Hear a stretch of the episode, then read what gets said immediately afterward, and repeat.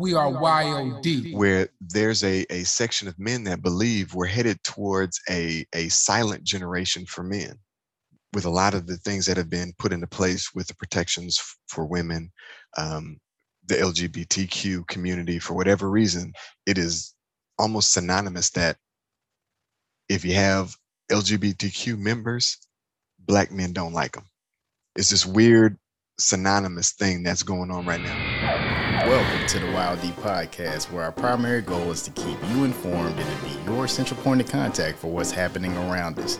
And anytime we get a chance, we like to give you something to think about. So if you're new to the show, we cover a wide range of topics from society to sobriety, from the culture to the vultures. And that's just the tip of the iceberg. Today's discussion is titled Who's the Boss? Are you the boss? Or is someone else pulling the strings?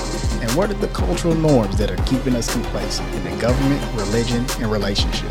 But before we get into it, do me a favor. Make sure you never miss an episode by clicking the subscribe button. This podcast is made by listeners just like you. So thank you for your support, your feedback, and ratings. Now, let's get into it. So, so shout out to Wild D. Obviously, if you haven't checked out episode three, episode three is talking about drinking the Kool Aid, and um, we had somebody give us some feedback, say that we're dropping gems, dropping gems. So shout out to you, Joel. Thanks for being a part of that, and keep the feedback coming. We love it. We read everything. We take it, and um, anytime you want to give us some types of questions, we'll have that episode dropping soon with a few questions that we got from the listeners and just to be able to tell you all that we listen and we take in everything that you are saying. So thank you and keep it coming.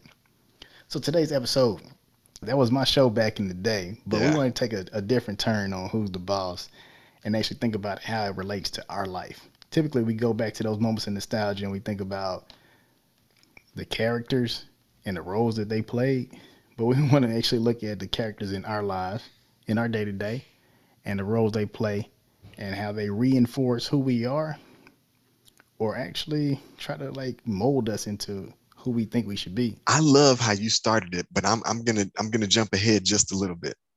So when we talk about a boss, anytime we hear that term, we're thinking about somebody who has a level of authority or power or control over a situation, circumstance, and outcome that has people under them that report to them or do their bidding, however you want to kind of spin that. And I'm just going to give you a couple of them. So you have the government is a is a big boss. Uh, the church can be a boss a husband or a wife in their relationship can be a boss.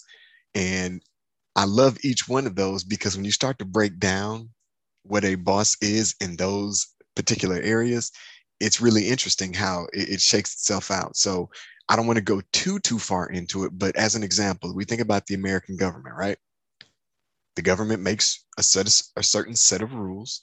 Um, it hires a staff, and that staff is put in place to enforce those rules or those laws. Uh, and they also have the ability to punish when the rules aren't followed. So when you think about the government, it's like, man, wait a minute. Am I am I an employee? I, I do everything that it says an employee would do technically, whether it's I pay my taxes, I, I follow the law, I try to stimulate the account, everything that the government has put out there, I kind of live according to that standard. So I'm kind of an employee to the government. And I, want to stop there for just a second to get your thoughts on that. And then if you want to expound it all, please do. Your freedom is is decided by a a group of individuals, right? I, I think that that's the price that you pay, even though they say this is a free country. This is the American government that pretty much creates rules in their best interest as they maybe trickle it on down to you to tell you why it's in your best interest. And from that standpoint, if you've ever worked for somebody, and shout out to my people that are self-employed, never said I, I work for nobody a day in my life. I'm not one of those individuals that's able to say that. But if you've ever worked for somebody, then you know that that's exactly how they do, right? I'm going to give you these set of rules for you to do or for you to execute on. And once you don't, then you got to answer me, right? And uh, depending on the situation, those rules may change depending on how I feel about it. That essentially is your American government that's pretty much operating like the boss. Yep. Absolutely. So so then I'll jump into church real quick. Similar concept, right? The boss in certain cases may be God or Yahweh or Yeshua, or depending on what it is you believe um, or where it is that you come from. There's this boss type figure that created everything, gave a set of rules for you to follow. When you don't follow those rules, there are consequences. It may not be immediate, but there's a consequence. And if you decide to live your life outside of those rules, then the ultimate goal you may never achieve. But then on a human level, you got the folks inside the church, inside the building, whether it's the preacher or reverend or pastor, whatever you want to call them, whether it's one of the elders, the deacons, one of the men of the church, one of the founding fathers, maybe they helped to start the church. Somebody's going to be in a position of authority. And there are going to be certain rules and regulations that you're expected to fall in line with if you're going to be a member of this particular congregation. And and there's good and bad to that. Just like with the government, there's good and bad to having rules. Rules for whatever reason, America has taught us that rules are made to be broken. Craziest thing ever. I, I find that to be ridiculous, a concept, but that's an American thing. I will, I'll say that's that's something that's out there. Not say, I'm not going to say American. That's the thing that's out there. Um, but when you look at the church, you need rules. You don't need people to treat this like it's nothing. If they're serious about it, there needs to be a level of respect. So you need to have certain rules in place. I get that.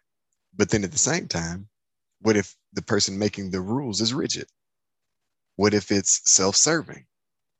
That's the challenge with when we talk about who's the who really is the boss. Is the boss in that case is it going to be God or is it going to be this man that's right here in front of you? and you're putting all your faith in a certain leader of that group that that pretty much can say, "Hey, I am the closest to God, and because I'm Yes. the closest to God, this is the direction that we should go." And I think that that's truly an unfortunate situation. Not to just even dig into that, I, I actually um, have a, a book that that goes into strength finders. I'm not sure if you're familiar with uh, that's a, a an assessment that people take from more so on the leadership side. And I like it. Um, I, obviously, being in leadership and development, being aware of your strengths is extremely important. Not only as an individual, Yes. as a leader, but also when you think about your contributions to a team. The name of the book is called First Break All the Rules. And uh, let me tell you how it came up. I was actually giving one of my presentations, and somebody paused at the uh, Q and A section, and they asked me a question like, "Hey, look, my leader is telling me that I need to work on X, Y, and Z, and I understand that this will help me, but I know what my strengths are. What would you suggest I do as I start to build out a plan for what I need to work on over the next six months?" I'm like, hey, look, nothing is ever wrong. And this is my feedback. Nothing is ever wrong with ever working on whatever your opportunities are. But truthfully, you are who you are and you know who you are and what got you to this level. So if you could do anything, my suggestion is while you're working on that one thing, figure out two things that you're really good at and double down on those strengths. How can you get better at what you're really good at? Because those are the things that come easy to you and you can really build on those and they can outweigh whatever that small opportunity area it is. And the crazy part about it was after i said that then someone sent me a nice email and they gave me feedback and said hey this is their number one book and it's first break all the rules what the world's greatest managers do differently from gallup. So i think that that's extremely important and i just wanted to share that overall because that's my approach to life I I cannot stand in systems that are built and rules that I got to follow by people that aren't me. If it wasn't made for me in my life, then I'm sure that my unconventional way of getting there or getting to the, my goals um, won't work for everybody. So I can't expect you to follow my rules for how I deem success. But the truth of the matter is, if we're going to continue to innovate and grow, we can't go off of the same rules and the same standards uh, 50 years ago, 100 years ago, 1,000 years ago. Man, you you dropped a lot on me right there. Uh, that that was good stuff. So I have a quick question for you first. Um, but before I ask the question, one of the most difficult things I've ever done in my life, uh, as you know, my wife and I have the business Sam, Saving Marriage, and we we do these annual retreats. Um, these, these retreats for, and, and we've done a little bit of a rebrand here, so it's going to change up how we do it in the future. But all good stuff there on the horizon. But one of the very first retreats we ever had, I challenged everybody with a task while we were there. And I said, I want you to write a letter to yourself. And in the letter, I want you to write everything that you would consider to be a flaw about yourself, whether it's physical, emotional, um, in terms of goals, where you are currently, stuff you want to achieve that you haven't yet, or that you don't think you can for whatever reason, just everything that you don't like about yourself. I want you to just write it all down in a letter to yourself. Now, the letter's yours. You don't have to show this to anybody, it's for you. And Dwayne, do you know what I did? As a part of my presentation, I read my letter to the group. That was what, the second hardest thing I've ever done in my life. And the purpose was I knew, I understood, and this is going into my question about leadership and development.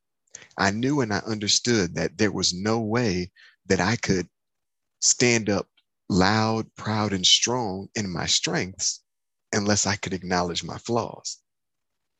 So what I did effectively is I took back all my power. It, it was like it was akin to if for all of my Detroit people out there or people who support Detroit uh, and saw the movie Eight Mile. I don't know if you remember when when B Rabbit at the end basically said everything negative about himself first before the other dude could. When that other dude got up there, he had nothing to say. He took back all of his power. So I wanted to throw that out there just for people to kind of consider number one, taking back your power. It's a great concept. I got a, a ton of presentation stuff on that.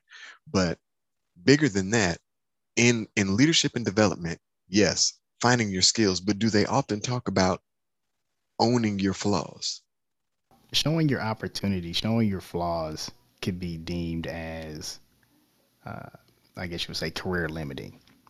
So that that's a level of vulnerability that I have not seen, and I can tell you that I 100% disagree with, because I'm the type of person in natural I observe. Like even I, when I went back and I told you when I observed you, I saw something and I was gonna speak up, and then I was like, nope, let me give it some more time. When I saw enough, I'm like, okay, I gotta let this dude know he's on another level, right? And and that's with the good and with the bad. If I'm not in a situation where I'm able to speak up and give feedback, that doesn't mean I didn't observe, right? So people yeah. know. And I would rather give it life and say, hey, look, I know what my opportunities are. I know what my flaws are. But there's some things that you cannot take away from me. And I'm not even going to let you sit there and look at me in the face and act like I don't have this as a strength. Not as a, like a, this is power. This is force that I have. I'm so good at, right? so I'm okay with yes. that. And I think that that's where you really take back that yes. level of ownership yep. of who you are and the accountability of okay this is a gap that i have and if i ever get to maybe midway point not to say this is going to ever be a strength for me in this opportunity area but a midway point then i'm good. I can continue to build on it. I can continue to work on that or i know if i'm building a team where i need to look. That's true leadership I mean, that's my thought process on it, but that's knowing who you are. You have to know your strengths in order to build the right type of team. Yes. And then that you can is, double down on your strengths. Man, that's that's I, I, I feel like I need to stop you because you should be charging for this. I have my strengths as well, and I also have my opportunities. If you reach out to me for my opportunities, then I'm just gonna refer you to Joel because that's where he picks up. You know. But if you any of these leadership questions you may have or anything about how you direct your business, please reach out to me. And then for the things that I can't help you with, Joe's gonna be the person that's gonna help you. that's, that's that's what a good team does. But but yeah, I'm I'm I'm glad we got there because we we also have to understand even with the concept of who's the boss. Even if you work for a company, I never refer to somebody as my boss Nobody's my boss. You may uh, lead the title that I have, but you really don't even lead me because I am aware enough. I have put in the work long enough to understand what my skill sets are, what I bring to the table. I manage myself. When we had the conversation about what the job requirements were and what my expectations were, and we agreed and we signed that contract, I no longer need you to quote unquote lead me. The only thing I need for you to do is put me in a position to be successful when I'm not in the room. That's it. That's what a good manager is supposed to do. So, who's the boss? Joel's the boss of his own life. I'm the boss. I make the decisions. I need to be able to figure out what I'm good at, and I can start by figuring out what I'm bad at. If I can accept those things and then start to put forth the effort to get better, like you said, the easiest thing, man, I love talking. That's easy. I'll go to yeah, of course I would go to if you if somebody's paying for it, I'll go to a training and and you know for presenting and all that stuff. Absolutely, why not? But talking comes easy. What I need to work on over here, that's where I spend the majority of my time. So when we're having these conversations, I don't even look at this as most people, I feel, when they look at a podcast, they look at they're trying to change somebody's mind or do this is me and you having a conversation about stuff that matters and resonates with us and us having the foresight to know Joel ain't unique. Dwayne is not unique in the regard that if we're thinking this or we went through this or we have this problem, it's a good chance somebody else has also. So why not talk about what we experience in attempting to reclaim that boss title for ourselves for other people. Yeah, I mean, simply put, if I had to answer the question, who is the boss? I am, right? And and I would want everybody listening to be able to give that same answer and be confident in themselves. What if you need to find some time to identify whatever your strengths are then then take that time out to do that, right? Stop listening right now. Hit pause and go find out whatever your strengths are. But you want to know yourself before you present yourself. Yes. If you cannot, then you fall into these traps where we have the conversation talking about the government and we become loyal. Let's just say I'm going to go back to the government for one quick second. Okay. I'm not disrespecting anybody that's worked in the government not disrespecting anybody that's ever served. I am a family member of veterans. Some of my best friends are veterans. However, I've seen that whole game that's played that because this person was a veteran, because this person served, now their kid feels like it's their right to do that. And then or that their duty. Idea, yeah, it's their duty, right? Because that's what makes that person achieve the same level of success or honor and glory as the ones that come before him. Now, keep in mind, there was a one point in time where these people were drafted. Yes. And if you did not decide to go to war, you were jailed. Yes, sir. Right? And and I'm not trying to get into the politics of it, but I just want you to understand that the way and we stop saying this but we did communicate this for a very long time. This is a free country. Mm-hmm. So, if it's a free country, then how were why were people jailed for not fighting a war somewhere else? Start. Yeah, they didn't start it. It had nothing to do with them, and they were suffering right here where they live.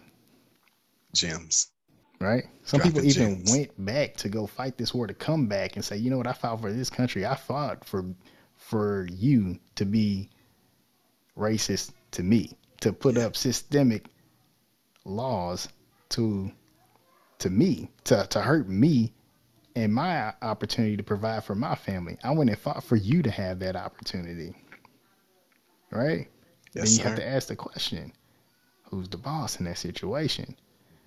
So if you if, if you look at me and I say I'd rather serve time, and yeah, obviously I'm talking about Muhammad Ali. This man had to serve time and give up a heavyweight champ when he obviously from a tax perspective he was contributing more, yep. just fighting. Right? As a free man. as a free man. As, then, a... right. And then they, they said, you know what? In order to set this law wherever the to to prove my point, we're going to put you in this prison. Yes. Right? And, and that's such an unfortunate situation where you got to think about it and say, yeah, they, make the rules, they hire staff to enforce it, and they punish when the rules aren't followed. Yeah. Right? Same yep. thing with the church. I had a conversation with one leader, senior pastor of a church, an amazing person, highly educated. And I talked about the importance of mentorship. That's the train that I'm on, like being able to give back and lift people up and having a council of individuals that are able to check you if you go off the path. And I, I think that that helps me stay in line, but also gain perspective in certain situations where I may be flying off the handle. Yeah. So it's extremely important. I talked to this pastor and I said, Hey, you know, you are the person that people go to for support. You are the person that people go to for guidance, right? And you have a tough decision to make. Who do you go to? And he looked at me and he said, I don't have anybody. I go to God. So I'm like, oh. So now people look at you as as God. God. And that's what power ends up doing. That's what when you look at the American government, no disrespect. I live here, right? And I understand what people are gonna say. If you don't like it here, then just Leave. move away, right? Yeah. I get it. I get it. I get it. You know, you, you give me my 40 acres and a mule somewhere else and I might go. How about that? All right, another conversation. Had to clap back real quick. So, yeah. from that standpoint, from from the church's perspective, if you have nobody to counsel you, then you are taking on the power of that, that yeah. person that people cannot see, and that people that that dream that that thing that we know that is ultra powerful. You're pretty much taking the flesh and blood version of that.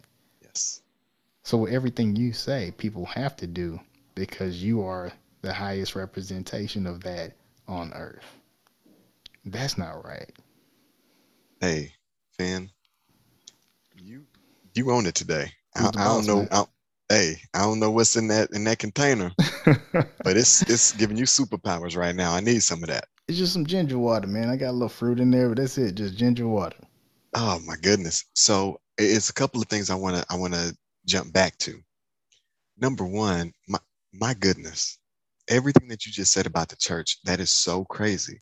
And, and I, I, I, I know I have some crazy opinions from time to time, and I, I give some spicy takes from time to time.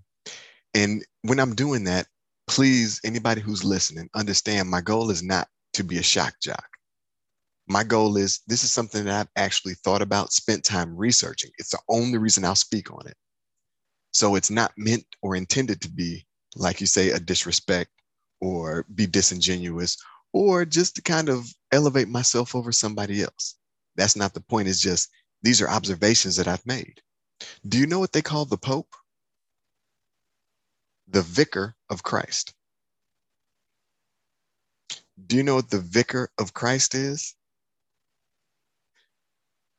To simplify, and, and I'll pull up a, a, a, actual hard definition here in a minute, just so people can actually hear that. But it's basically God on, well, Jesus on earth. It's the intermediary.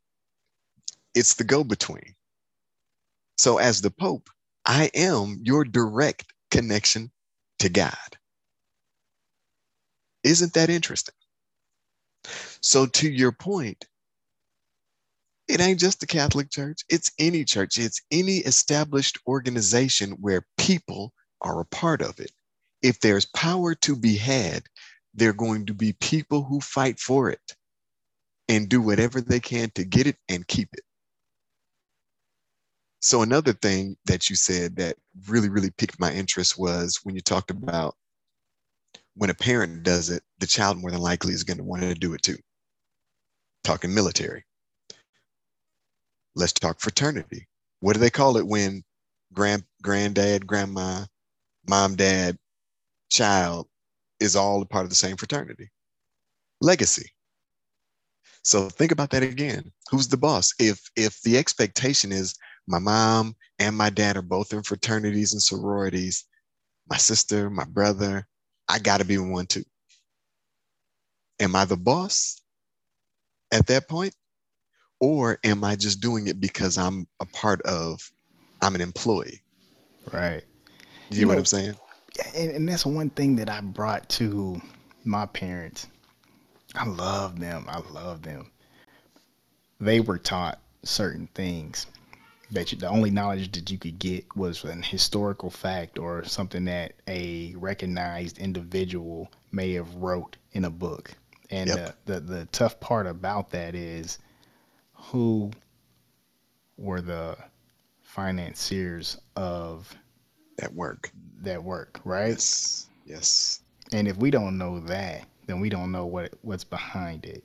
And that's yes. what makes me ask those questions who are the individuals like no disrespect but even the president of the richest place in the land that person isn't the final decision maker they're individuals that push their person's campaign right and i'm pretty sure they say hey look man you know i just did this for you i need some land or i need this deal to go through or instead of amazon i need oracle or whatever the situation may be right? Um, yes. That person's going to get exactly what they want. So just some things to think about. But Joel, I wanted to uh, talk about one more area of who's the boss.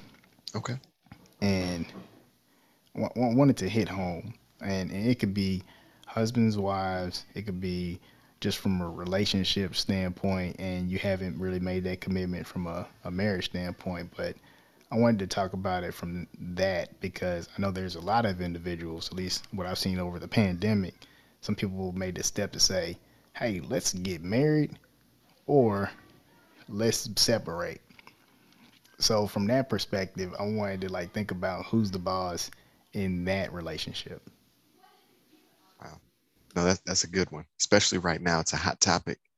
Uh, for anybody who so I'm big in in the uh, another spicy take. I'm big into what's considered the quote unquote manosphere. And there's this section of uh, social media, specifically like YouTube uh, and other places where you can p- put a lot of content like that, where there's a, a section of men that believe we're headed towards a, a silent generation for men with a lot of the things that have been put into place with the protections for women, um, the LGBTQ community for whatever reason, it is almost synonymous that if you have LGBTQ members, black men don't like them. It's this weird synonymous thing that's going on right now, which I think is nonsense. But anyway, we'll, that can be another topic another day. Um, but but when I'm when I'm looking at relationships and who's the boss, when I think about the nuclear family, I grew up on the concept of happy wife, happy life. That was just a concept. It was out there and it was it was presented. Uh, even TV shows like uh, my brother and I were, were sending texts back and forth the other day with um, videos from YouTube with Al Bundy, Married with Children. And if you think about it, most husbands in the 90s, early mid 90s, even into the 2000s were always idiots.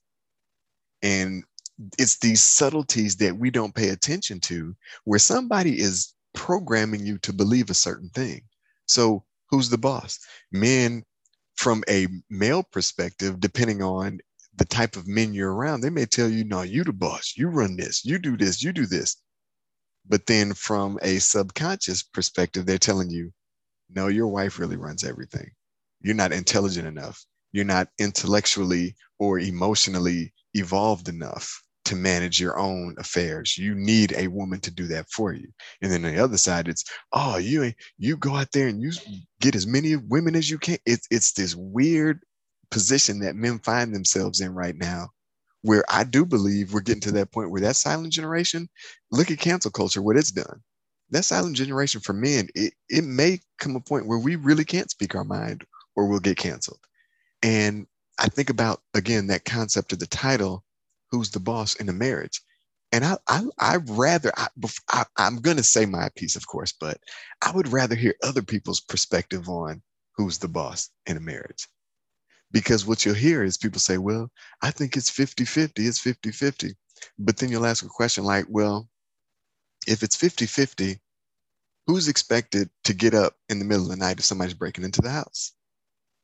Is that 50 50? Is there equality? Who's expected to cook or clean? Because if you say that or ask a woman that in 2021, it's offensive. So then that means, well, it's not really, I need to be able to do that. I need to be able to bring that to the table. So it's a it's a great question in terms of marriages. But let's talk about relationships in general, like a friendship. Who's the boss? Do you want to be a boss of a relationship with a friend?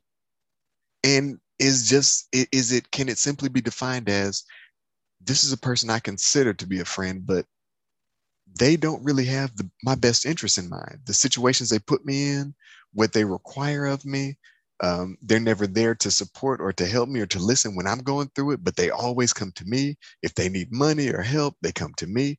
But I can't do that. I can't count on the same. And maybe the boss is, all right, I need to put a little distance between us in this relationship. Do we look at it that way? Or do we just look at it as, oh man, this ain't, sometimes you got to change your perspective, which is why outlets like this are so, so critical, especially in our community. People need to hear it. Like being the boss when it comes to friendships, Joel's opinion, I don't think there's a such thing as a boss. But if you're going to make a quote unquote boss move, that means going back to what we talked about in leadership and development. What are my strengths? What are my opportunities? Joel came from a broken home.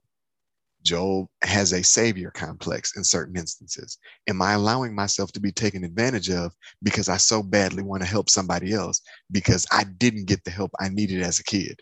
And this is how it's manifesting itself 20, 30 years later. So that's my thought on that. Well, I, I love where you're going. It even ties down to like that note that you wrote for yourself and standing up and then reading that from my perspective I would hope that it ended up happening to where maybe everybody didn't do the same follow suit, but somebody else felt confident enough to share that with another person, right?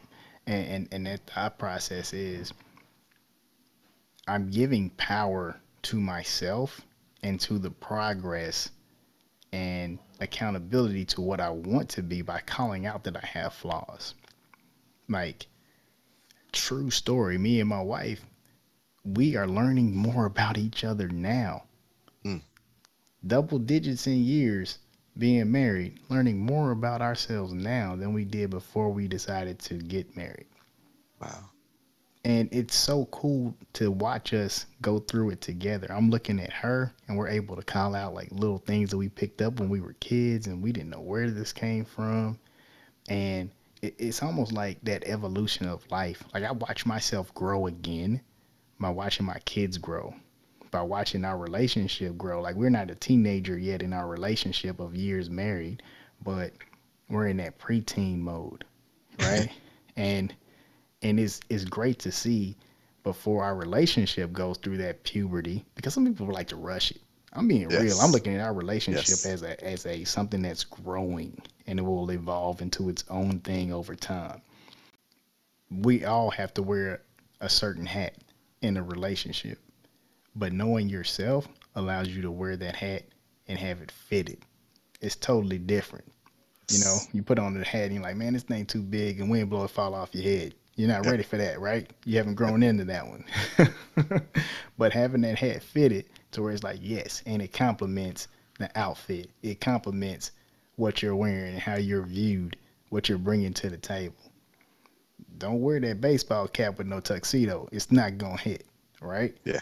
You got to have a fitted hat for the relationship, and depending on what you're gonna do at that time, and that that's how I look at it from my perspective. And I would encourage everybody else to also know what their strengths are, what you bring to the table, in order to be in a relationship, and then y'all vibe off each other the right way to where you're growing. That's healthy relationship. Yes, absolutely. absolutely. And you know, it's funny. Um, it, it takes me back to a church term that we grew up on, which was submission. And it, it speaks about, man, it speaks about a wife being submissive to her husband all the time, but it never talks about a husband being submissive to a wife. So it caused a lot of heartache for people because they didn't know how to take that. But when you when you are logical, you understand one thing, and that's the point that you were just making. I am I am the leader of my household. That's a responsibility. It's not a choice. It's a responsibility. Number one.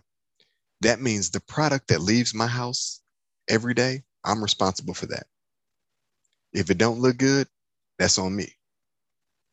At least that's how the world's going to look at it. Whether I'm doing the right things or not, that doesn't matter. I'm talking about the perspective. I'm the disciplinarian. My wife is, she does her thing too, but they know it's coming for me. But I'm also the fun parent. They want to play, who they gonna come with? They're gonna come play with me. When they want to be nurtured, I may I may be holding them, but they see get a crack of mom. Mama come down. What happened? They gone. They're going right to mama. So there has to be an understanding too that people have.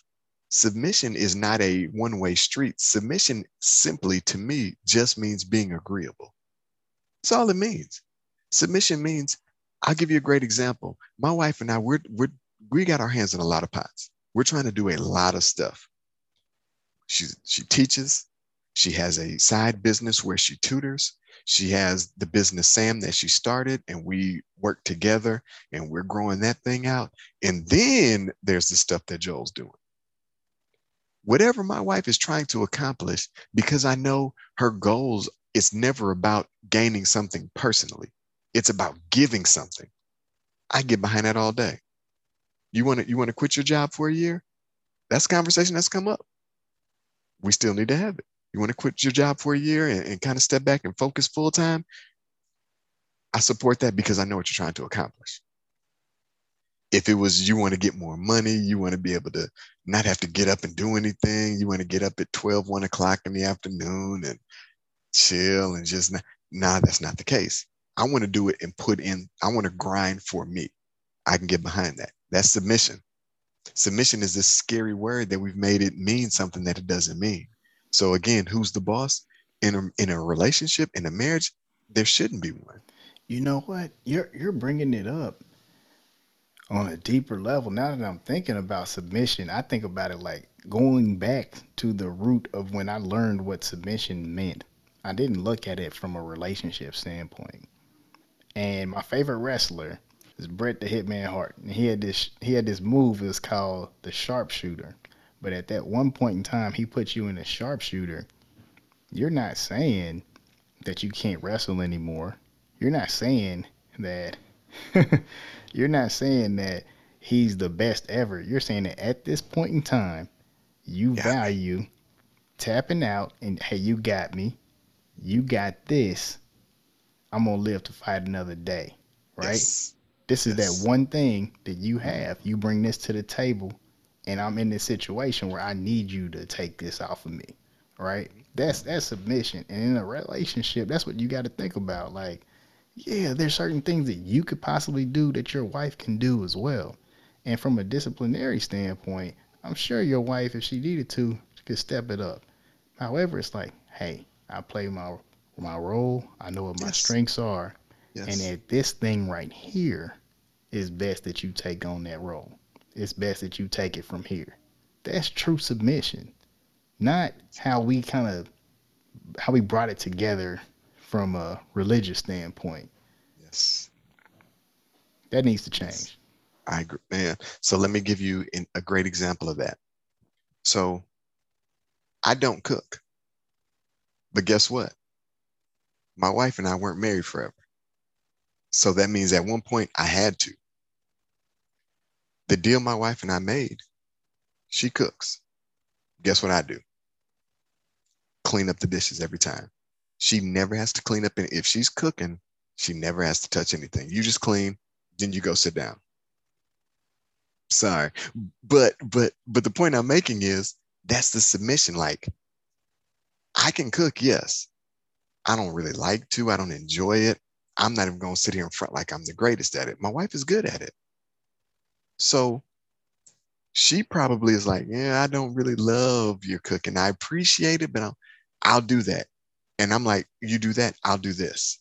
You ain't never got to worry about. You ain't never got to take the trash out. You ain't never got to do this. And it's an appreciation, but it's a Submission, again, it's not this big umbrella, it's an onion. There are levels to submission. There's levels to being a boss in terms of making decisions like getting our house refinanced and, and making sure that we're getting the best rates and all that. I'm a boss. I own that. Comes to getting a new vehicle, checking it out, making sure we're getting the best. I'm a boss. I'm doing that all day. When it comes to protection for the house, whatever it takes, security, technology, weapons, whatever it is, I'm a boss. But guess what? When it comes to running the household from within, outside of me just putting my foot down as a disciplinarian or being there to play, she runs circles around me. But guess what? I respect it. I understand it. You think I get jealous of my wife because my kids come to her when when they hurt? No. It's just something she blessed with. I ain't got that like that. So I'm gonna get out the way. I'm not gonna make my kids feel guilty. Like, wait, hold on, baby. You, you don't want to come sit with me? You want to go to mommy? That's messed up. Why would I do that? And in the same token, when they want to play and have fun, my wife is like, oh, so he the fun parent? You don't want to play with me? It never happens because the boss thing, the submission thing, we understand our strengths, we understand our weaknesses. And as a result, we act accordingly. Makes me think this whole approach to being the boss could could definitely be I mean, the whole idea, if you actually approach it like I am the boss or I am your boss, going back to understanding your strengths, man, that's definitely a flaw. And knowing your yes. flaws, give yourself room and the opportunity to create a level of accountability to improve that. And it can also damage relationships whether you're the American government, the church, or in a uh, friendship, marriage, however you want to look at it. Can I can I can I drop one more thing it. before we get out of here? Because it feels like we're winding down. For anybody who has never read the book The Art of War by Sun Tzu, I suggest it just based off of strategy alone. What I love the most about Sun Tzu people think that his whole concept before they dig into it is just about winning. He's a great winner. He won a lot of wars. He, he, he was a great leader of military practices, practices that are still used today. What I love about him is that his goal was to avoid the fight altogether. If we can avoid the fight altogether, both of us are going to win. But the way he did it was I'm going to make you think either my army is bigger or smaller and tricky, whatever way, whatever it is, I'm going to use you to leverage my strength. And that's the way I try to look at life now. Like being strategic in the moves you make is so critically important. If I know that in my home, the best way to operate is this way, then I can't let my emotions when I'm upset about something, when I'm sad or whatever it is, impact the fact that I already know this. When I'm in the world, I already know that there are systems in place to make it a point to stop me from getting to a certain point. I get that. So, what am I going to do? I'm not going to have certain confrontations. I'm not going to get pulled over by police for having expired tags or a broken tail light or broken headlight. It's not going to happen because I already understand what it is.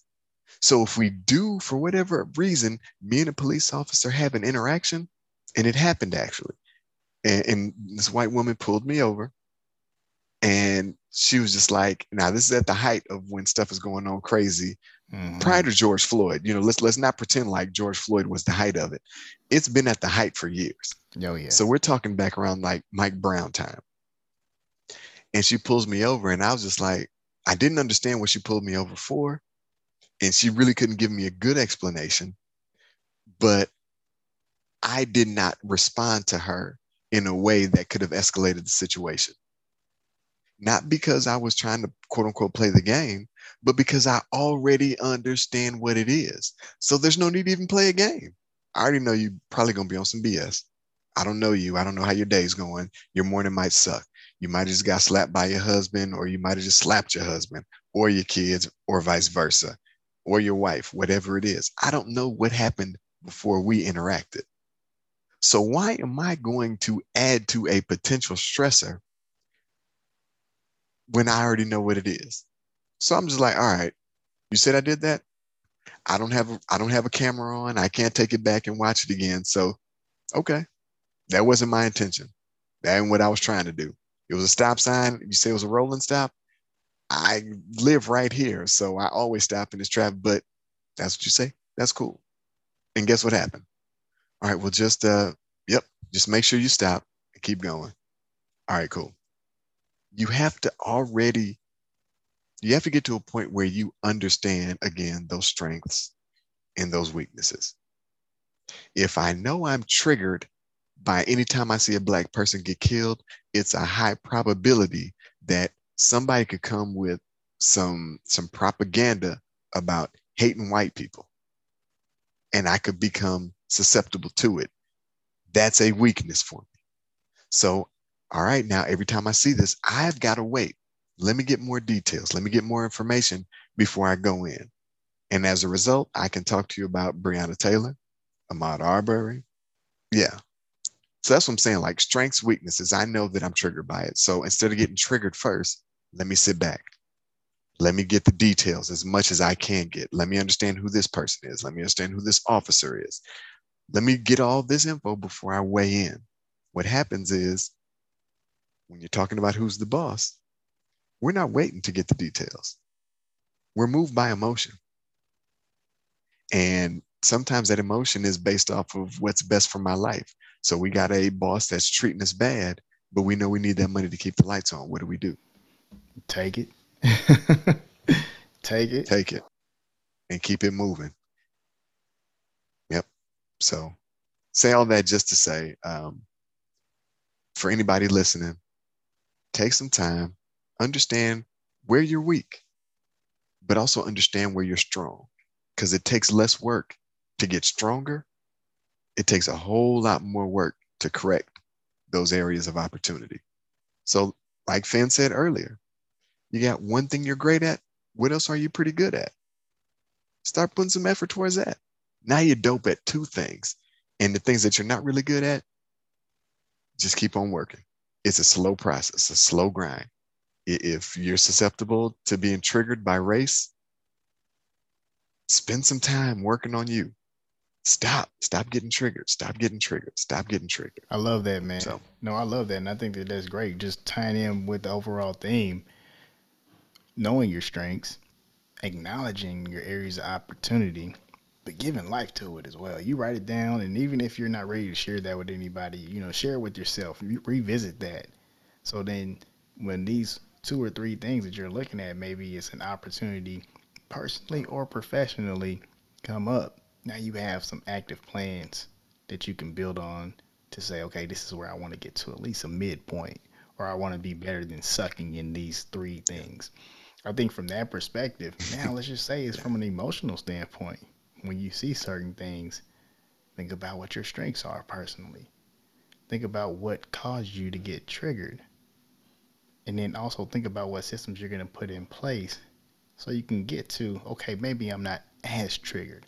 I understand that it's there. And now i can be held accountable for what i do instead of just flying off the handle. Awesome. Yes. Joe is there anything that you would want to say uh, to close us out and give you that opportunity man um, thank you again for for providing an opportunity for me to get stuff off my chest. Like these these conversations, man, like I said, I don't look at this as work. This is me and you, two men having a conversation about stuff that really happens. And and there's no freer there's nothing that makes me feel freer than getting that off of my chest. So thank you for that. Um, again, to anybody listening, spend some time just working on you. Just try to evolve. Just try to get better. And you do that by figuring out what you're good at and what you're not really good at. And then the stuff that you're good at, if you can connect that, like I said before, whatever I'm good at, if I can use that to serve somebody else, that's probably your purpose in life. So try to figure that out.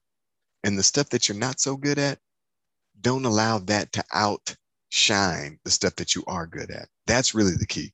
We all got flaws. and we're not going to be able to get rid of them all.